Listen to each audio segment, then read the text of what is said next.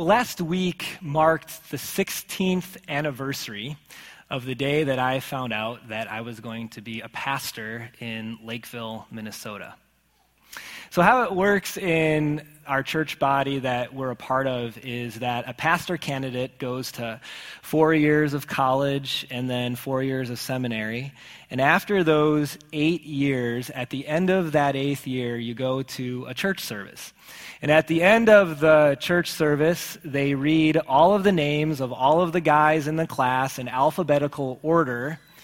And then they tell you where you and your family are going to be and where you're going to live. Now, if this sounds like, a cruel joke on people, just understand we know this going into the process that this is going to be at the end where you're kind of just go wherever they send you for that first church.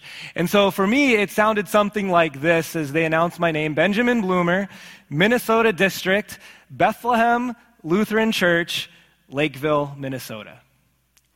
And I'll tell you that the very first thought I had in my mind when I heard that was, where's Lakeville? And I hope, knowing that Carrie and I are not necessarily your prototypical farming couple, that that it's somewhere near the Twin Cities. Well, in case you didn't know, I'm happy to announce that Lakeville was near the Twin Cities. And we were really excited about all of the possibilities of a growing community. Well, you get the call in May, and then for us at least, we ended up moving in July. And so there's a lot of feelings that go through your thoughts and through your heart during that time, and mostly excitement, really. But once we sort of settled in July, I would say probably my biggest feeling was overwhelmed. I don't know if any of you have ever had to move to a new community, and not only are you moving, but starting a brand new job, and in my case, my first real job or career. And there was just a lot going on between unpacking and settling in and finding a bank and finding a doctor and finding a grocery store, which, by the way, there was none in Lakeville even 16 years ago, except for Ingram's downtown. That was it. Otherwise, you had to go to the Cub in Apple Valley. And then there's all the stuff with starting a brand new career as a pastor. Now, some of you have told me that you're very envious of my job because I only work a couple hours on a Sunday morning and that's it. That's what I thought too going into this gig, and then come to find out, that's not the case. It was a little bit of a drastic understatement of how much I work, or pastor's work. And I was the only pastor, only staff person. The church was not big, about 100 people or so, but there's still a lot of things to do. And in fact, one of my first tasks was going into the church office, and the church didn't have a computer at the time, but they had file cabinets, lots of file cabinets, and going through all the files and all the folders that Pastor Fastenau had, and to just wade through that. I mean, talk about overwhelmed. I didn't know what was up. My dad's a pastor, and they helped move us in, so my dad really helped me those first few days and weeks, or not weeks, but days, to just kind of get my bearings. And then my mom and dad said something that I wasn't ready for. They said, "Son, we have to go home now." And they left us. And I was hoping my dad would stick around, and be, help me pastor. He did not. He had his own church to pastor, right? And I still vaguely remember standing outside the parsonage as my mom and dad start the long trip back to Florida. And you know what I'm feeling in that moment? Overwhelmed, but that's right, we don't have this over here. I'm feeling left behind. The guy in that moment, at least when it comes to pastorally, that I really needed, I felt at that time, had to go home. He had to leave. He had to go back to Florida. And feeling overwhelmed as I walk back into the office filled with files and folders overflowing, right? I don't know if you've ever had a season like that where you felt left behind, someone you really needed was no longer with you, whether that be because of moving. In many of our cases, I think you're right away thinking of maybe through death, someone, whether a spouse or a parent that's no longer with you.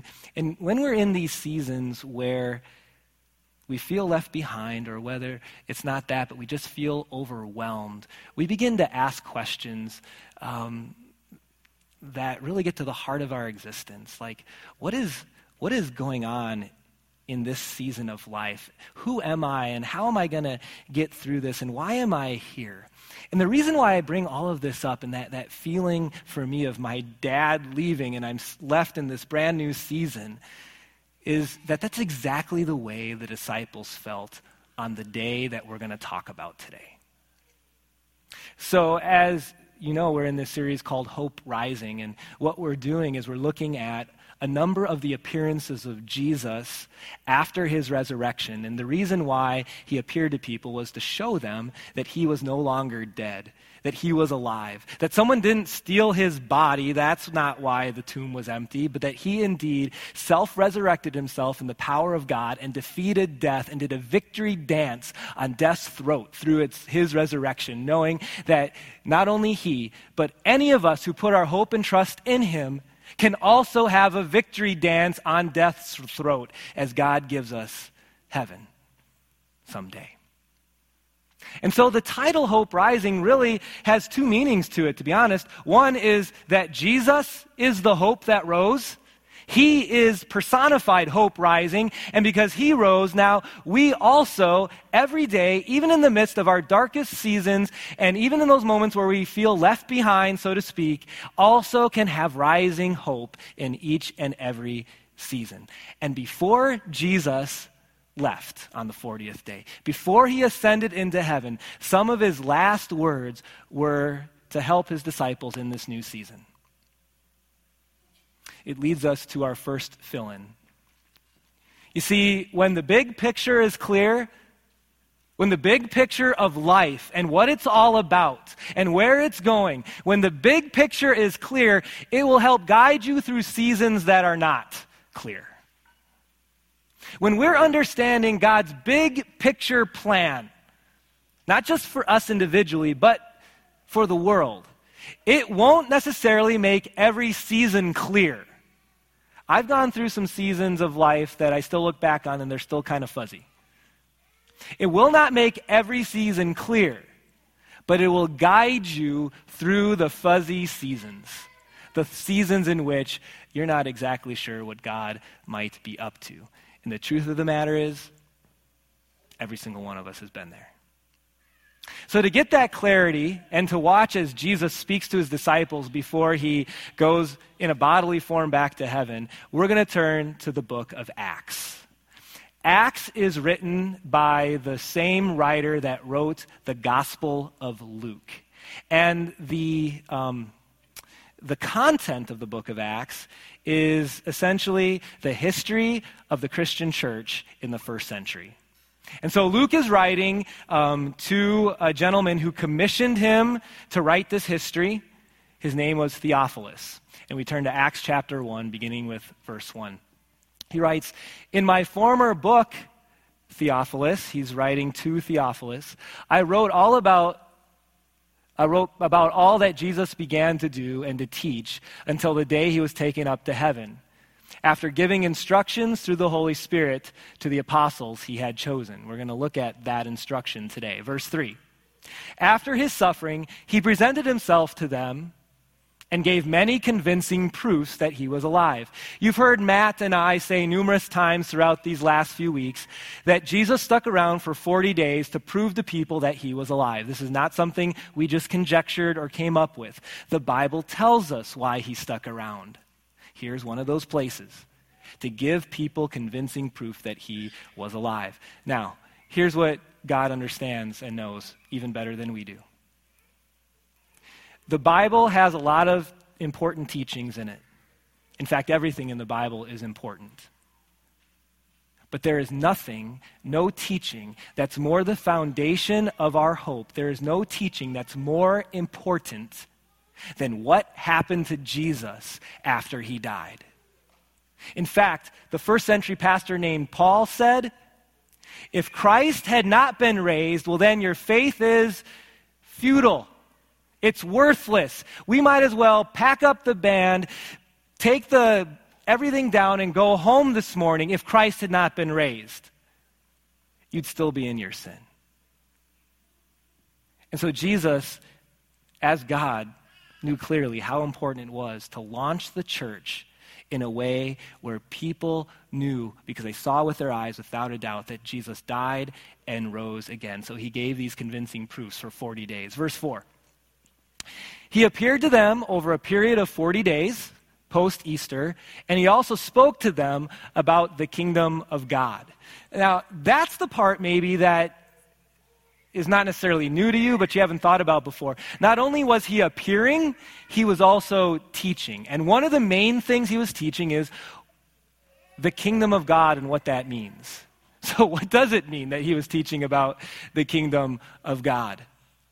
Essentially, what it means is that Jesus was helping the disciples understand the bigger picture, to better understand what it means that God is ruling and reigning. Because as we go through seasons of life, it doesn't always feel that way, that God is ruling and reigning. Sometimes life seems a little bit random. Sometimes life seems to be more difficult for those who follow Jesus than for those who don't. It doesn't always feel like Jesus is a king sitting on the throne. That's because we don't always think about or recognize what it means that God has a kingdom and what the kingdom of God is all about. In fact, Jesus kind of hints at this hours before he died. He's bloodied, bruised, spit on, crown of thorns on his head. Pilate, the Roman ruler, is standing before him. And some of you might remember the accusation against Jesus that got him on the trial in the first place.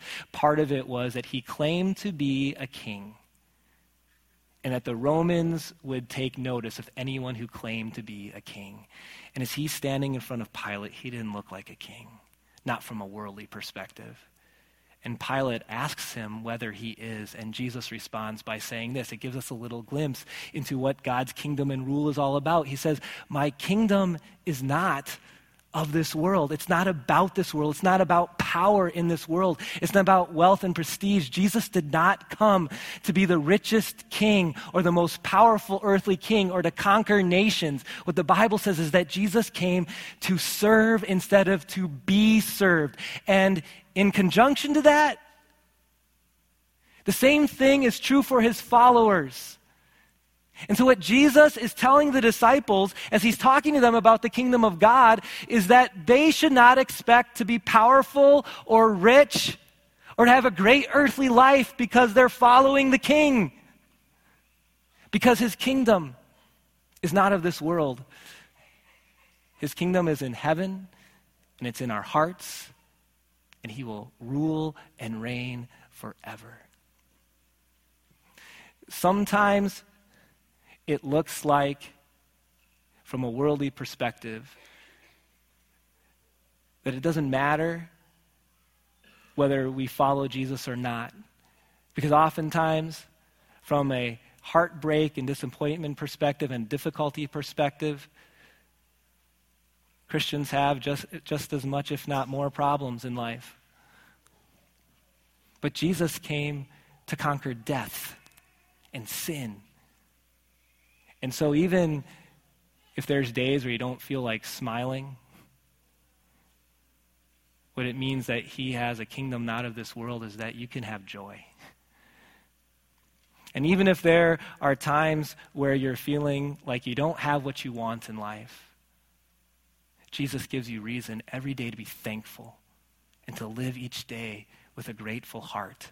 And even at times where you're in a season where it seems a little bit fuzzy, and you're not sure what's next, that you can walk forward with peace because Jesus took care of that which we need the most, our sin.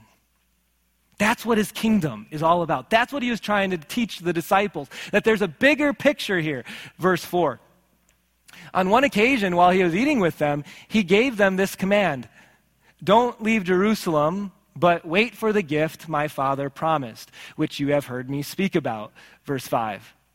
"For John baptized with water," John the Baptist, "but in a few days you'll be baptized with the Holy Spirit." And so this was a few days before when this would happen. We know this day, the special outpouring of the Holy Spirit, as Pentecost, and it was a day in which the disciples were able to do some miraculous things, like speak in other languages, even though they didn't first purchase the Rosetta Stone. They were just able to speak. And 3,000 people came to faith on that day. A special outpouring of the Holy Spirit they should be ready for. And then on that day that Jesus was going to leave them, verse 6, it says, they gathered around Jesus and asked him, "Lord, are you at this time going to restore the kingdom to Israel?" Now, if there's any teachers in the class today, I want you to imagine, I don't think this probably has ever happened to you, that you spent an entire class period or an hour teaching on something and going over it and over it and over it. And then at the end of the class time, you ask a question that gets at the heart of what you were teaching, and the student that answers gave the absolute wrong answer, like didn't have a clue. Like, was he listening at all?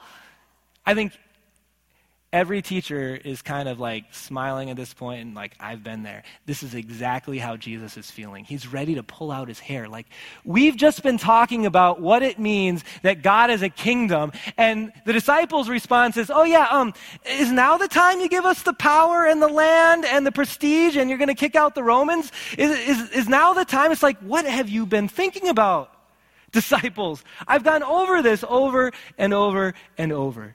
Now, to be really honest, I don't exactly know why the disciples seem so clueless all the time. But I do have a thought.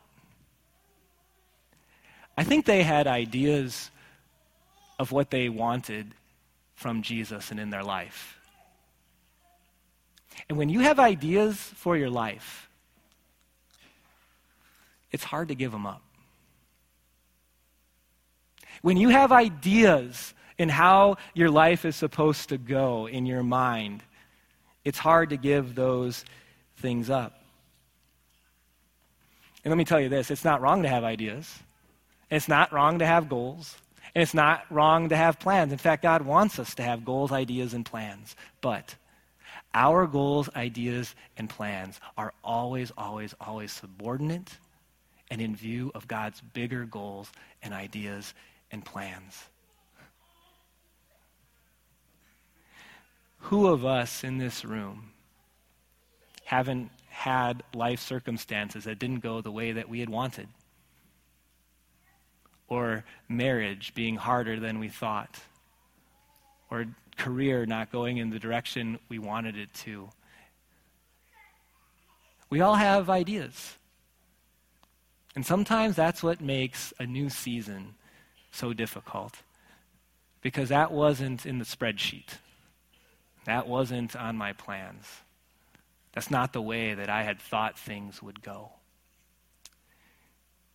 And in those moments, it's good to have a clear understanding of the big picture. Here's the first thing I want you to take home today. When life is a little fuzzy and you're feeling left behind or in a season of being overwhelmed, remember that there's a life that's longer than this life. This is so key to your feeling at peace through the seasons of life. In fact, it's so key that I want to illustrate it today so that you're not soon to forget it. So, Mark, Tim, would you be willing to help me for a second? I want to illustrate, come on stage. I want to illustrate this point. So I'm going to have, you guys walk down to this end of the stage with me and grab this. Cool. Thanks for coming up. Mark, if you could stand right here, and I want you to hold on to this string here, okay? So this string is going to represent our existence. How long do we exist, would you say? In terms of lifespan? Existence. Forever? Yeah, good answer. Nice word. That was fantastic. Yes, exactly. God gave us birth, and then our existence lasts forever, right? So you're going to represent birth Here's a baby blanket for you, all right? Tim, I want you to come down this direction. And our life, our existence goes on and on and on and on. It says, for, as Tom LeMay says in Fusion, forever and ever and ever, right? And we're going to run out of string, so I'm just going to have you stand right here. Hold that tight with your dad there, okay? So let's pretend this string represents our entire existence. Our soul lasts forever, okay? How long does life last on earth? Not trick question. 75, 80. Okay, 75, 80. Yeah, I hope we make it that far. Yeah, that's right. So I'm going to use this little paper clip to represent, on the scale of eternity, 75 to 80 years, right there at the beginning. And the truth is that to represent eternity, this could wind all the way through the auditorium. It could go across the Twin Cities. It could go on and on and on, because eternity does. But when you look at your life, it's like this in comparison. Now, this is a really, really important little span of time. Because you know what? What we trust and what we put our hope in and what we believe in this little bit of time makes a difference for the rest of it. This is a really short amount of time. It's called our time of grace, our time on earth. But what we come to trust and hold on to makes a difference for the rest of it, because we're all spending eternity somewhere. And with Jesus, we get to spend eternity in heaven. Now, Mark, if you had the choice, God said, hey, Mark, I've got a question for you. Either you can decide that I am going to, as God, give you all the joy, happiness, and pleasure here, or from here to there, which would you choose? It's like a game show. I'll take it all the way to there. You're taking that one. See what's under the... That was the right answer, I think. Yes. There is no doubt that we would choose that. Guess what? God did too. He cares way more about this to that than your happiness here, or that you have everything you want here, or that things go right all the time here. That, in fact, first of all, we shouldn't expect everything great here, because we live in a sin-filled world. Secondly, sometimes he allows things to happen in our lives. Why? Because he recognizes that when we go through hardship here, it pulls us closer to him. And what he cares about is that you spend forever with him.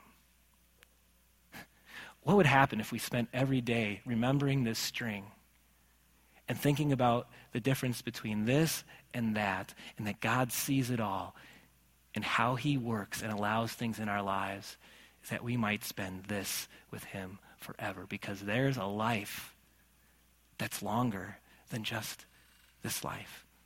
Thanks, Corinne. Thank you. Appreciate it. Thanks, Tim. And just, I can give him a round of applause. Thank you. One other point that I want to hit today, there's a life that's longer than this life. Let's go on to the next verse.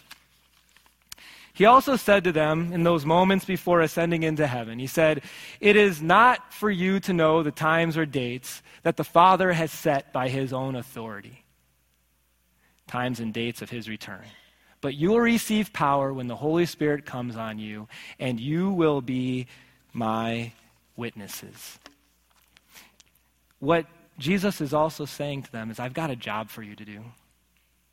And what I want you to do is I want you to be a witness. Now, what's a witness? Here's the definition that I'm using today. Witness is simply someone who shares what they have seen or experienced. It's really easy to be a witness. You just share what you know, what you've seen, what you have experienced. That's what Jesus is telling them their role is after he leaves.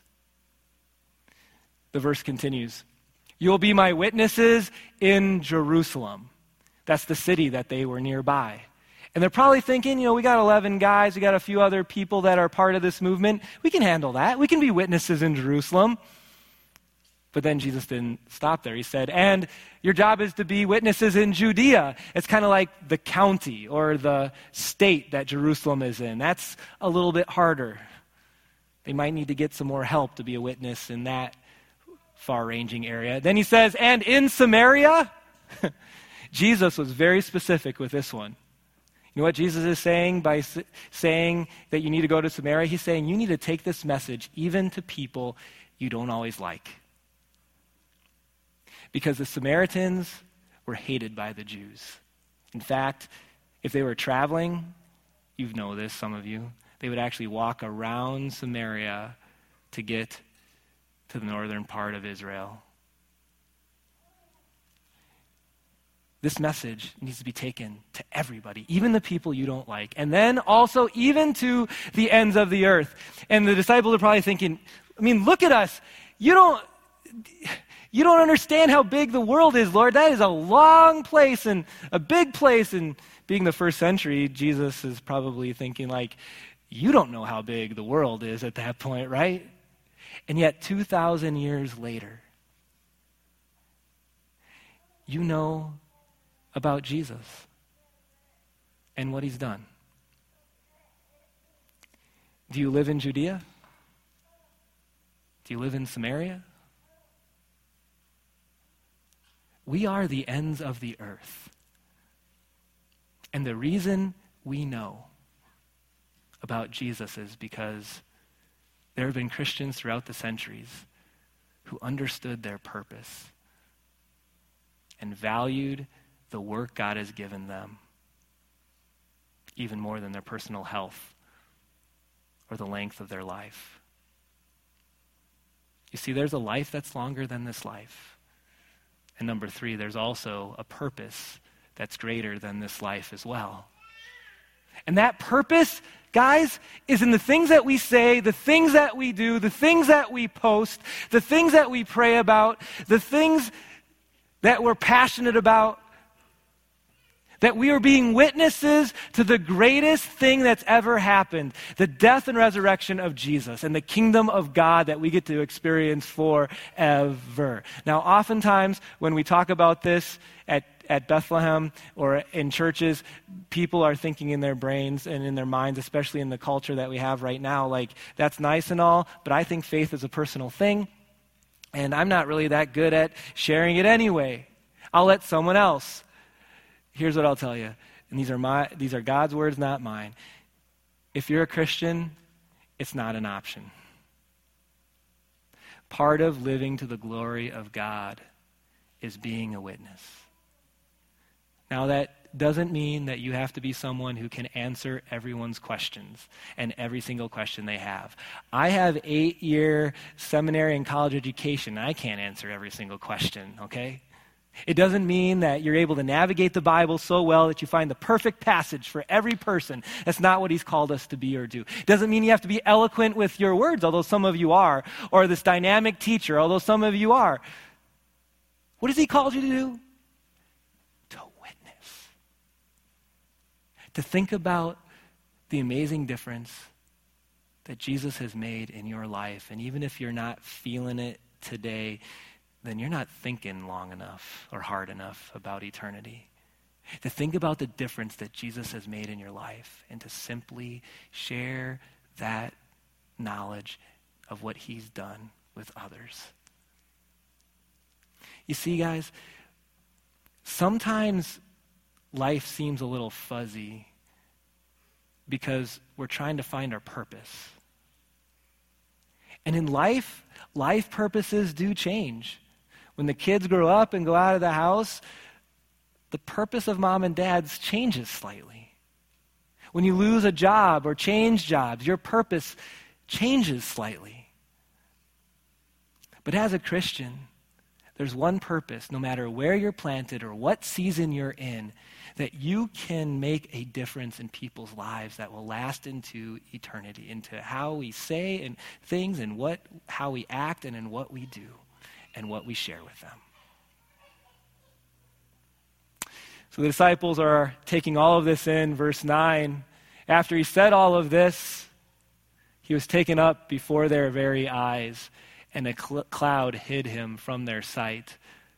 Verse 10, they were looking intently up into the sky as he was going.